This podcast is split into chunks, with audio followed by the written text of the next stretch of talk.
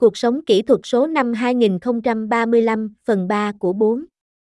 5. Quan điểm của các chuyên gia về những thay đổi có hại tiềm ẩn. Dưới đây là một lựa chọn nhỏ các câu trả lời liên quan đến các chủ đề liên quan đến các mối đe dọa và tác hại có thể xảy ra từ nay đến năm 2035.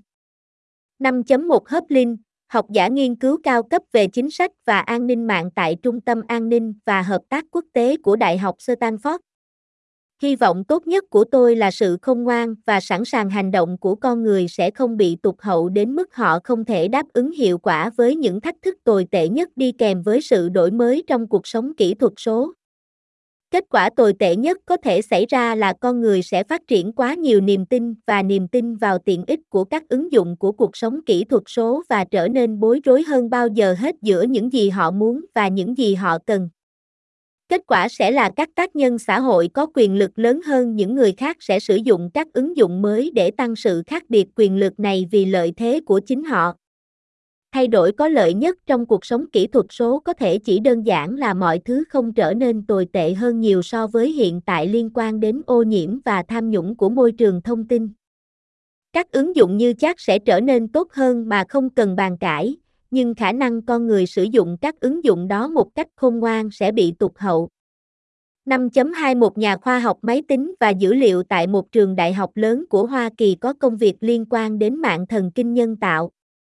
Các kết quả có hại tiềm ẩn sau đây có thể xảy ra nếu các đường xu hướng tiếp tục như trước đây cho đến thời điểm này. Chúng tôi vô tình khuyến khích các hệ thống AI đa năng mạnh mẽ tìm kiếm tài nguyên và ảnh hưởng mà không đạt được tiến bộ đầy đủ về sự liên kết, cuối cùng dẫn đến việc trao quyền vĩnh viễn cho các tổ chức con người. Nói tóm lại, việc lạm dụng các công nghệ có mục đích chung mạnh mẽ tương tự dẫn đến giám sát chính trị cực kỳ hiệu quả và cải thiện đáng kể sự thuyết phục chính trị, cho phép các quốc gia toàn trị giàu có chấm dứt bất kỳ áp lực nội bộ có ý nghĩa nào đối với sự thay đổi. Việc tiếp tục tự động hóa công nghệ phần mềm khiến các công ty công nghệ giàu vốn lớn đảm nhận tỷ lệ tiền bạc và quyền lực trên số lượng nhân viên thậm chí còn cực đoan hơn, khiến họ dễ dàng di chuyển qua biên giới và khiến việc điều chỉnh chúng một cách có ý nghĩa trở nên khó khăn hơn.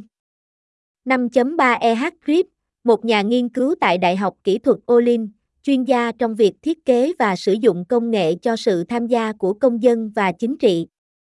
Tôi lo lắng rằng nhân loại phần lớn sẽ chấp nhận chủ nghĩa siêu cá nhân và khoảng cách xã hội và đạo đức được tạo ra bởi công nghệ kỹ thuật số và cho rằng đây là cách xã hội nên hoạt động. Tôi lo lắng rằng sự chia rẽ xã hội và chính trị của chúng ta sẽ ngày càng rộng hơn nếu chúng ta tiếp tục đầu tư cá nhân và thể chế vào những hiệu quả sai lầm và nền dân chủ sai lầm của phương tiện truyền thông xã hội giống như Twitter. 5.4 Aiden Federlin, thành viên dân chủ Landecker tại Nhân văn trong hành động. Ngày nay có những tổ chức thu lợi từ việc bị coi là thương nhân của sự thật. Hệ thống tư pháp dựa trên ý tưởng rằng sự thật có thể được thiết lập thông qua một phiên điều trần vô tư và công bằng về bằng chứng và lập luận. Trong lịch sử, chúng tôi đã tin tưởng những diễn viên đó và chuyên môn của họ trong việc xác minh thông tin. Khi chúng ta chuyển sang xây dựng niềm tin vào các tệp phương tiện kỹ thuật số thông qua các kỹ thuật như xác thực tại nguồn và sổ cái blockchain cung cấp dấu vết kiểm tra về cách tệp đã bị thay đổi theo thời gian, có thể có những nỗ lực sử dụng quy định để hạn chế cách chúng ta có thể thiết lập mật mã tính xác thực và nguồn gốc của phương tiện kỹ thuật số. Nhiều quy định trực tuyến là không thể tránh khỏi, do tầm quan trọng của internet về mặt kinh tế và xã hội và khả năng phương tiện kỹ thuật số sẽ ngày càng được sử dụng làm bằng chứng trong tố tụng pháp lý. Nhưng liệu chúng ta có nhận được quy định đúng không?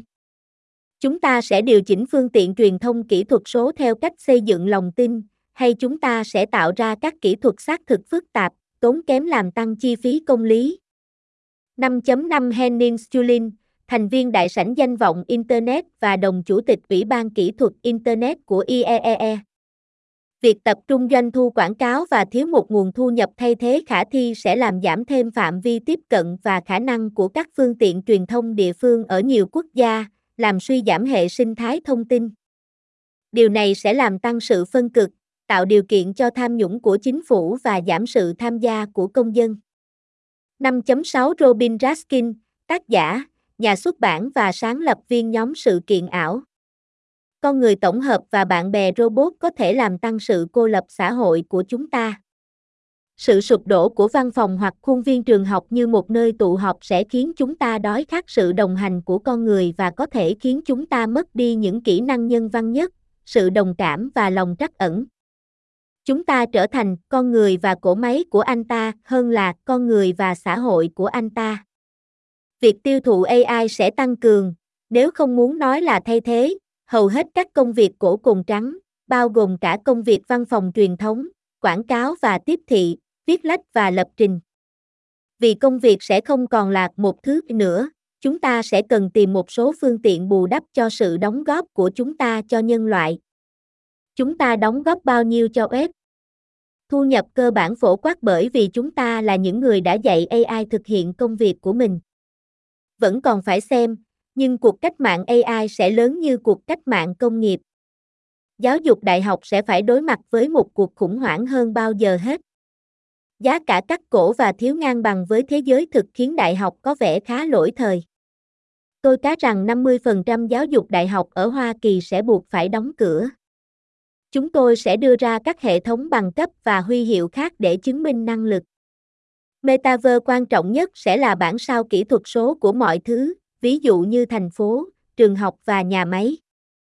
Những cặp song sinh này kết hợp với các thiết bị IoT, Internet of Things sẽ giúp tạo ra các mô phỏng, suy luận và nguyên mẫu để biết cách tối ưu hóa hiệu quả trước khi xây dựng một thứ duy nhất. 5.7 Jim Fenton, một nhà lãnh đạo kỳ cựu trong lực lượng đặc nhiệm kỹ thuật Internet, người đã làm việc trong 35 năm qua tại Anmod Network, NERSA và Cisco Systems. Tôi đặc biệt lo ngại về việc giám sát ngày càng tăng liên quan đến nội dung và công cụ kỹ thuật số. Thật không may, dường như có một động lực ngược lại để các chính phủ lập pháp về quyền riêng tư, vì họ thường là người thực hiện giám sát hoặc họ tiêu thụ thông tin do người khác thu thập. Khi công chúng nhận ra ngày càng nhiều về cách họ bị theo dõi, nó có khả năng ảnh hưởng đến hành vi và trạng thái tinh thần của họ. 5.81 Giám đốc nghiên cứu lâu năm cho một dự án tương lai toàn cầu. Nhân quyền sẽ trở thành một oxymon. Oxymon là một hình ảnh của lời nói trong đó các thuật ngữ rõ ràng mâu thuẫn xuất hiện kết hợp với nhau. Kiểm duyệt, tín dụng xã hội và giám sát suốt ngày đêm sẽ trở nên phổ biến trên toàn thế giới, không có nơi nào để trốn tránh chế độ độc tài toàn cầu. Quản trị con người sẽ rơi vào tay một vài nhà độc tài không qua bầu cử. Kiến thức của con người sẽ suy yếu và sẽ có một sự ngu ngốc ngày càng tăng do sự tẩy não kỹ thuật số của công chúng và quả cầu tuyết của thông tin sai lệch, không đáng tin cậy, gây hiểu lầm. Khoa học sẽ bị cướp và chỉ phục vụ lợi ích của giai cấp độc tài. Trong bối cảnh này, sức khỏe và hạnh phúc của con người được dành riêng cho một số ít đặc quyền, đối với đa số, nó hoàn toàn không được xem xét. Chip cấy ghép liên tục theo dõi sức khỏe của công chúng, và khi chúng trở thành gánh nặng xã hội, cuộc sống của chúng bị chấm dứt.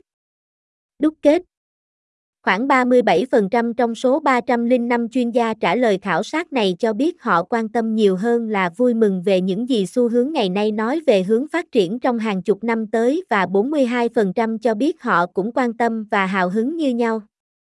Chỉ 18% cho biết họ hào hứng hơn là lo lắng. Cuộc vận động đã mời họ trả lời 5 loại tác động. Dưới đây là các chủ đề mà họ đã tấn công. Phát triển lấy con người làm trung tâm của các công cụ và hệ thống kỹ thuật số. Các chuyên gia giải quyết nỗi sợ hãi này đã viết về mối quan tâm của họ rằng các hệ thống kỹ thuật số sẽ tiếp tục được thúc đẩy bởi các ưu đãi lợi nhuận trong kinh tế và khuyến khích quyền lực trong chính trị. Họ nói rằng điều này có khả năng dẫn đến giám sát tiên tiến và thu thập dữ liệu nhằm kiểm soát mọi người thay vì trao quyền cho họ hành động tự do, chia sẻ ý tưởng và phản đối thương tích và bất công. Các chuyên gia này lo lắng rằng thiết kế đạo đức sẽ tiếp tục là một suy nghĩ sau và các hệ thống kỹ thuật số sẽ tiếp tục được phát hành trước khi được kiểm tra kỹ lưỡng. Họ tin rằng tác động của tất cả những điều này có khả năng làm gia tăng bất bình đẳng và thỏa hiệp các hệ thống dân chủ. Nhân quyền, các chuyên gia này lo ngại các mối đe dọa mới đối với quyền sẽ phát sinh khi quyền riêng tư trở nên khó khăn hơn, nếu không muốn nói là không thể, để duy trì.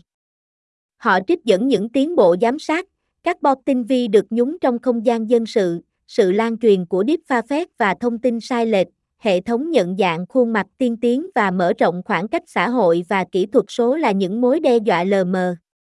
Họ thấy trước tội phạm và quấy rối lan rộng hơn, và sự gia tăng của những thách thức mới đối với cơ quan và an ninh của con người. Mối quan tâm hàng đầu là kỳ vọng rằng AI ngày càng tinh vi có khả năng dẫn đến mất việc làm, dẫn đến sự gia tăng nghèo đói và giảm phẩm giá con người. Kiến thức con người, họ sợ rằng những kiến thức tốt nhất sẽ bị mất hoặc bị lãng quên trong một biển thông tin giả và sai lệch, rằng các tổ chức trước đây dành riêng cho việc thông báo cho công chúng sẽ bị tàn phá hơn nữa, và sự thật sẽ ngày càng khó tìm thấy giữa một biển những phiền nhiễu giải trí, những lời nói dối hói đầu và thao túng có mục tiêu. Họ lo lắng rằng kỹ năng nhận thức của mọi người sẽ tiếp tục suy giảm. Ngoài ra, họ lập luận rằng bản thân thực tế đang bị bao vây khi các công cụ kỹ thuật số mới nổi tạo ra một cách thuyết phục các thực tế lừa đảo hoặc thay thế. Họ lo lắng một lớp người nghi ngờ sẽ kìm hãm sự tiến bộ. Sức khỏe và hạnh phúc của con người, một phần của các chuyên gia này cho biết việc nhân loại nắm lấy các hệ thống kỹ thuật số đã thúc đẩy mức độ lo lắng và trầm cảm cao và dự đoán mọi thứ có thể trở nên tồi tệ hơn khi công nghệ nhúng sâu hơn vào cuộc sống và sắp xếp xã hội của mọi người. Một số vấn đề về tinh thần và thể chất có thể xuất phát từ sự cô đơn tiếp tay cho công nghệ và sự cô lập xã hội, một số có thể đến từ những người thay thế, trải nghiệm dựa trên công nghệ cho các cuộc gặp gỡ thực tế, một số có thể đến từ sự dịch chuyển công việc và xung đột xã hội liên quan, và một số có thể đến trực tiếp từ các cuộc tấn công dựa trên công nghệ. Kết nối con người, quản trị và thể chế, các chuyên gia đã giải quyết những vấn đề này lo ngại rằng các chuẩn mực, tiêu chuẩn và quy định xung quanh công nghệ sẽ không phát triển đủ nhanh để cải thiện các tương tác xã hội và chính trị của các cá nhân và tổ chức. Hai mối quan tâm bao trùm, xu hướng vũ khí tự động và chiến tranh mạng và triển vọng của các hệ thống kỹ thuật số đang chạy trốn. Họ cũng cho biết mọi thứ có thể trở nên tồi tệ hơn khi tốc độ thay đổi công nghệ tăng tốc. Họ hy vọng rằng sự ngờ vực của mọi người đối với nhau có thể gia tăng và niềm tin của họ vào các tổ chức có thể xấu đi. Điều này, đến lượt nó, có thể làm sâu sắc thêm mức độ phân cực vốn đã không mong muốn sự bất hòa về nhận thức và sự rút lui của công chúng khỏi diễn ngôn quan trọng. Họ cũng sợ hệ thống kỹ thuật số đó.